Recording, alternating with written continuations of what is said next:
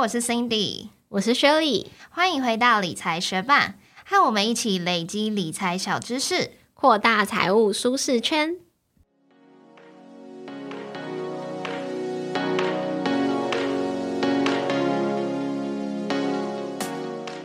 在节目开始之前，我们要来分享一则学伴在 Apple Podcast 的留言，它的名字是一人一只鸡翅膀。他说：“感谢当兵四个月有你们的陪伴。去年一月当兵，在收假回营的接驳车上，无意间点进 Podcast 理财学办的理财标题，吸引当时正在思考人生下一步的我，让我了解投资理财的知识。好听的声音，让我一路听到退伍，一路听到现在。”谢谢一人一只鸡翅膀，这位学伴特地到 Apple Podcast 为我们留下五颗星。因为你说你是去年一月当兵的，表示你也默默的追踪我们一年半的时间了，诶真的非常感谢你的支持。那不晓得一年半过去了，你有思考到人生的下一步了吗？也希望我们的节目可以继续陪伴你，继续走下去哦。也谢谢正在收听的你，节目准备开始喽。不管有没有投资美股，全球的投资人几乎都会关注美股市场的动态，因为美国主导了全球的经济，美股的涨跌很容易就带动全球股市跟着浮动。而光是美国纽约证券交易所、纳斯达克交易所上市的公司就有超过六千家哦，要一家一家的关注是不可能的。掌握美国股市动态的第一大重点就是要关注美股三大指数。那其中第一大的 S M P 五百指数，我们在第一百三十八集节目中已经详细的介绍过了。如果你还不太了解 S M P 五百指数啊，相关的 E T F 有哪些，有什么差异的话，那就记得回去第一百三十八集听看看哦。今天我们就一起来认识美股三大指数中的另外两大道琼指数和纳斯达克指数吧。道琼指数它的中文全名是道琼工业平均指数，英文则是 Dow Jones Industrial Average。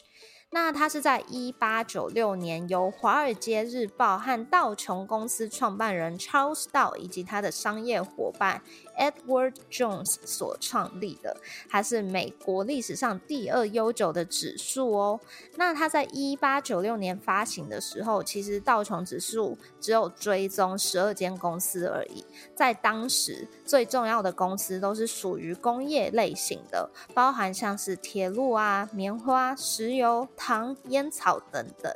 那在二十世纪初，这些工业类型公司的表现，通常就跟经济的整体成长率所挂钩，所以当时道琼指数的表现几乎就可以代表整体经济的表现。即使到了今天，对于很多投资者来说，道琼指数如果表现的好，那就代表经济走势好；但是如果道琼指数表现差，其实对他们来说也代表经济走势是差的。从一九二八年开始，道琼指数它追踪公司的数量也从十二家增长到了三十家。随着产业的变迁，道琼指数的成分股中也包含了除了工业以外更多的产业。那目前道琼指数它追踪三十家在纽约证券交易所还有纳斯达克交易所的蓝筹股，也就是那一些表现优良。公司知名度大、市值也大的股票，所以道琼指数有时候也会被称作是道琼三十指数哦。在道琼指数中的前五大成分股包含联合健康保险、高盛集团、Home Depot、家得宝，还有 Microsoft 以及麦当劳。那如果是用产业来区分的话，在道琼指数中前五大产业包含健康照护业二十一趴、资讯科技产业二十一趴。金融业十三趴，工业十四趴，以及非必需性消费十三趴哦。虽然这边讲到在道琼指数中占比最大的两个产业是健康照护业和资讯科技产业各二十一趴，但这并不代表说在道琼中这些产业的成分股市值是最高的，或者是公司数量是最多的。因为道琼它是采用股价加权平均数，所以只要成分股的股价越高，它所占的权重就会越重。股价越低，所占的权重就会越低。目前在道琼中权重最高的成分股是联合健康保险，它的股价大约是五百三十六美元，所占的权重是十点八。那权重最低的就是 Intel，它的股价大约是三十五美元，所占的权重是零点七。经过一个简单的计算，你就会知道，因为这两档股票它们的股价相差了十多倍，所以权重也就相差了十多倍。那如果一间道琼的成分股公司，它经过拆股，也就是股票分割的话，它在道琼的权重就会下降哦。这就是道琼指数比较特别的地方，因为像之前介绍过的 S M P 五百啊，还有其他主流的指数，都是以市值加权来计算，股票的分割不会直接影响市值，所以就不会影响成分股在市值加权指数中的权重喽。道琼指数的成分股选择并没有一个量化的标准，但是也因为它是股价加权指数的关系，所以道琼指数的委员会他们在纳入成分股的时候，也会评估一间公司的股价适不适合被纳入。他们会考虑最高股价会不会超过最低股价的十倍，也会考虑目前成分股的产业权重分布是不是能够代表美国经济。像是二零二零年苹果拆股。一股分为四股，在道琼中的权重马上只剩下四分之一，所以在下一次道琼成分股调整的时候，就纳入了 Salesforce 来弥补软体业的占比，让道琼指数更能够表现出美国经济的现况。那道琼指数它不只是成分股的选择没有一个量化的标准，在指数成分股调整的时间点也没有特别的规范，但是至少要在调整前的一到五天公布。道琼指数它在近十年的年成长率是十二点三一趴哦，所以如果你想要追踪道琼指数跟随它一起成长的话，要怎么投资呢？你可以透过 DIA 这档 ETF 来追踪道琼指数。DIA 这档 ETF 是由 SPDR 这间公司所发行，也就是发行 SPY 的那间公司哦。嗯，它是在一九九八年所成立。目前 DIA 的这档，目前 DIA 这档 ETF 的费用率是零点一六趴。那除了这一档海外 ETF 之外，台股市场中也有一档 ETF 零零六六八国泰美国道琼这一档 ETF 是追踪道琼指数的哦。不过费用率比起 DIA 的零点一六趴就高了许多。目前零零六六八的费用率是一点三六趴哦。那有时候我们会听到人家讲到小道琼这个名字，那是什么呢？小道琼就是追踪道琼指数的期货，它的全名是迷你道琼指数期货。那刚刚我们讲到的零零六六八这档追踪道琼指数的 ETF，它除它的投资标的除了道琼指数的成分股以外，有一部分的资金也是拿来投入小道琼这个道琼指数期货哦。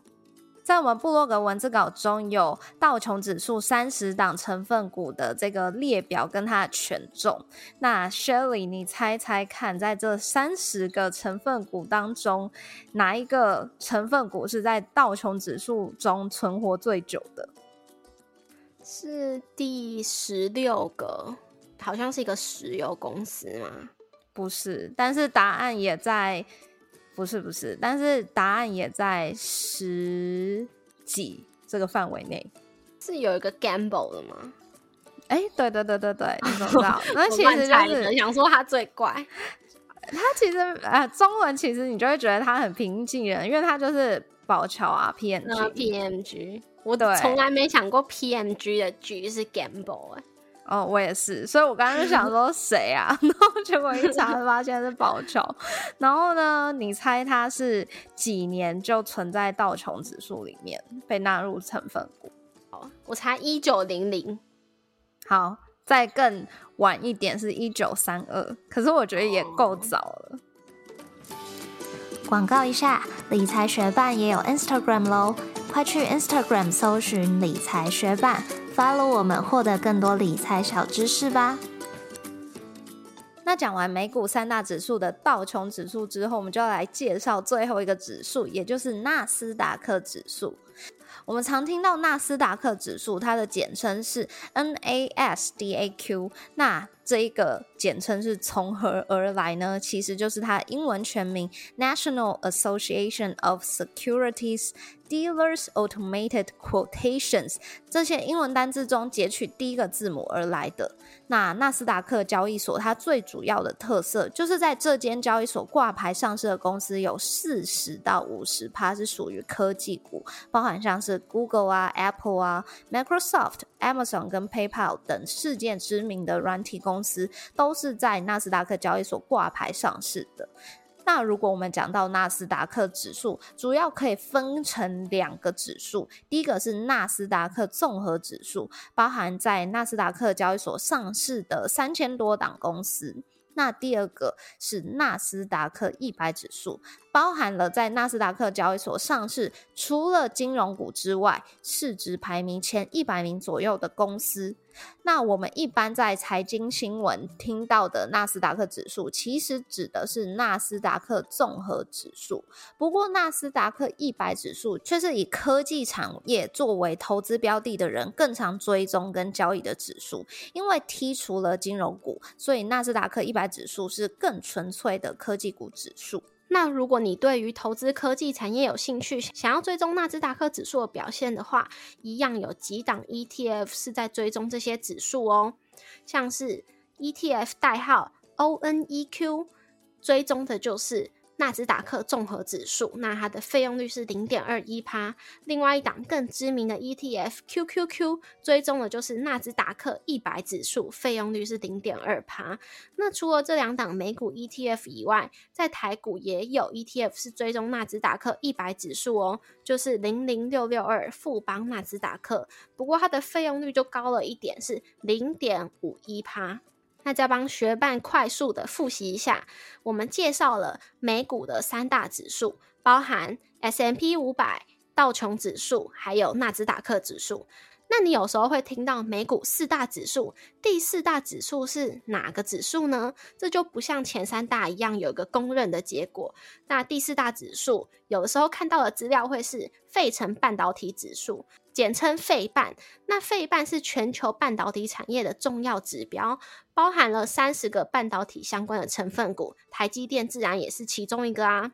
那另外一些资料是说，美股第四大指数是罗素两千指数，罗素两千指数呢，它包含的是美国市值最大的三千间公司中，市值比较小的那两千家，主要反映的就是美国中小企业的状况。谢谢你在忙碌的生活中愿意播出时间来和我们一起学习，在这边也诚挚的邀请你在 Apple Podcast 和 Spotify 上面帮我们打新留言，让这个节目被更多人听见。同时，也欢迎你到 Instagram 搜寻理财学伴，找到我们来跟我们聊一聊。如果你也愿意支持我们，继续把理财学伴做得更好，让这个节目被更多人听见，也欢迎你分享理财学伴给身边想一起学习投资理财的朋友哦。我们的网站上会有文字版的整理，如果想要收藏或是回顾，也欢迎你上去看看。网址是 moneymate 点 space 美股三大指数，拼法是 m o n e y m a t e 点 s p a c e 斜线美股三大指数，也可以从节目的简介中找到网址哦。理财学伴，我们下次见，拜拜。我两个月前去美国的时候，我不是说我在旧金山有跟我朋友，我去找我朋友，然后我们就一起，还有。我老公啊，她男朋友一起骑脚踏车骑过那个旧金山的那个金门大桥嘛。嗯嗯嗯。然后那时候就是在上桥之前的路，就是有上下坡，很累。然后上桥之后风又很大，然后他们又是骑斜力车，所以两个人就是骑的超累，因为斜力车常常只有一个人有办法骑，然后另一个人就只是徒增负担而已。嗯。所以我们那时候其实才开始没多久，就还没上桥，还只是在那个上下的一些小坡的时候，就是他们两个就是说，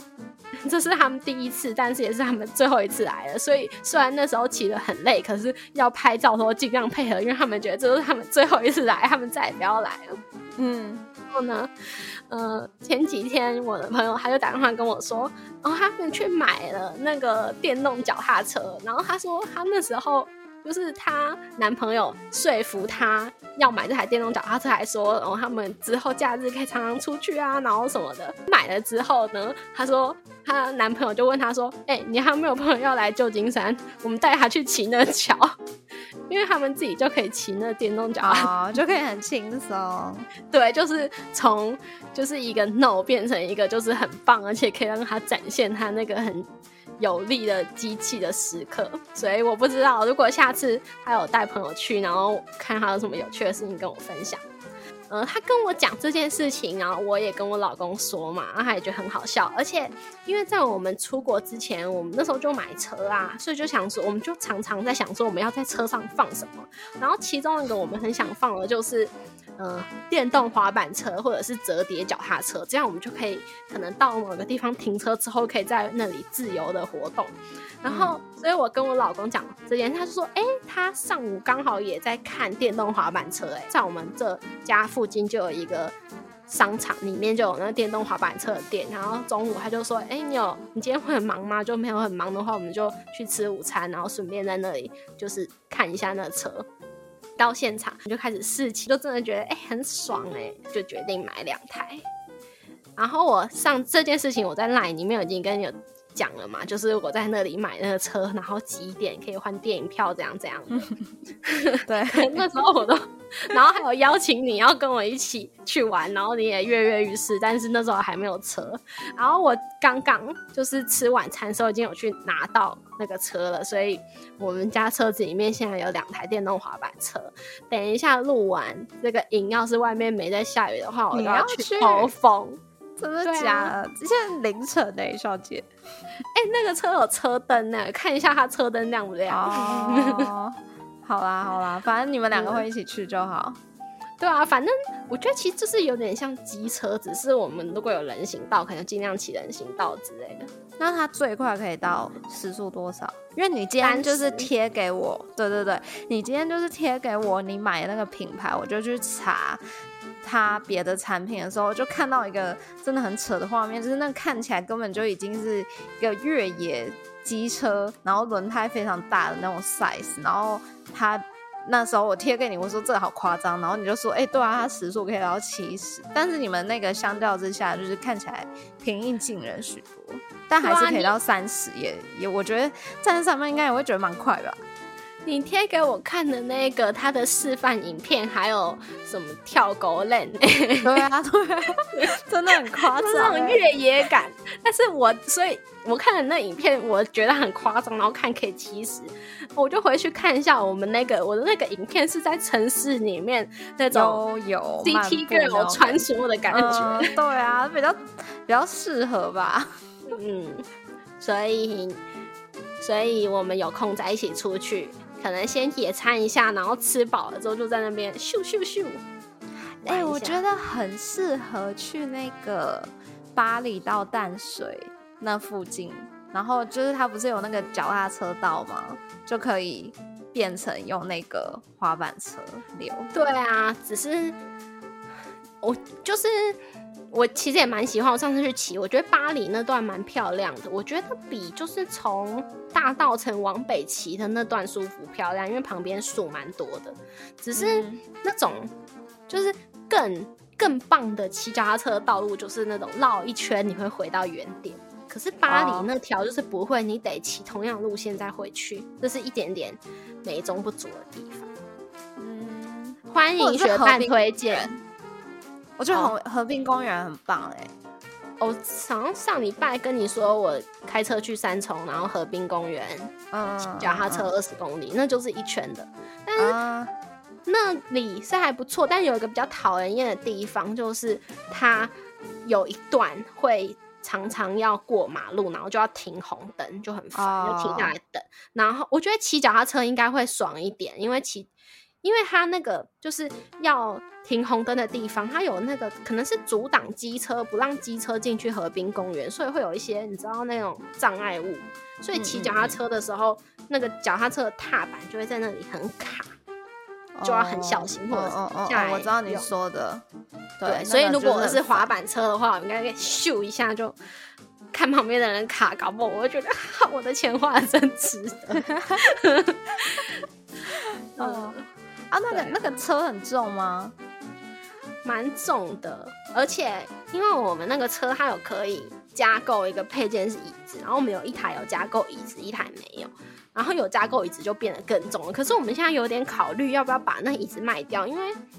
我们后来实际上把车搬到把滑板车搬到我们的车子上，就发现后车厢其实也没那么大，那滑板车也没有那么小，所以没办法两台车都好好的放在后车厢，就要一个放后车厢，一个放后座。所以现在就，对，所以现在就有点想说，是不是要把那个坐垫不要装，这样才能两个都放在后车厢？哦，对啊，不然这样我们就不能跟你们一起搭同一台车出游。你你们根本就没有那么常参与我们的生活，你又没有那么常邀请我，你说嘞？现在是要在 podcast 上吵架？好啊，我们赶快就此打住啊！好。好，就先这样吧。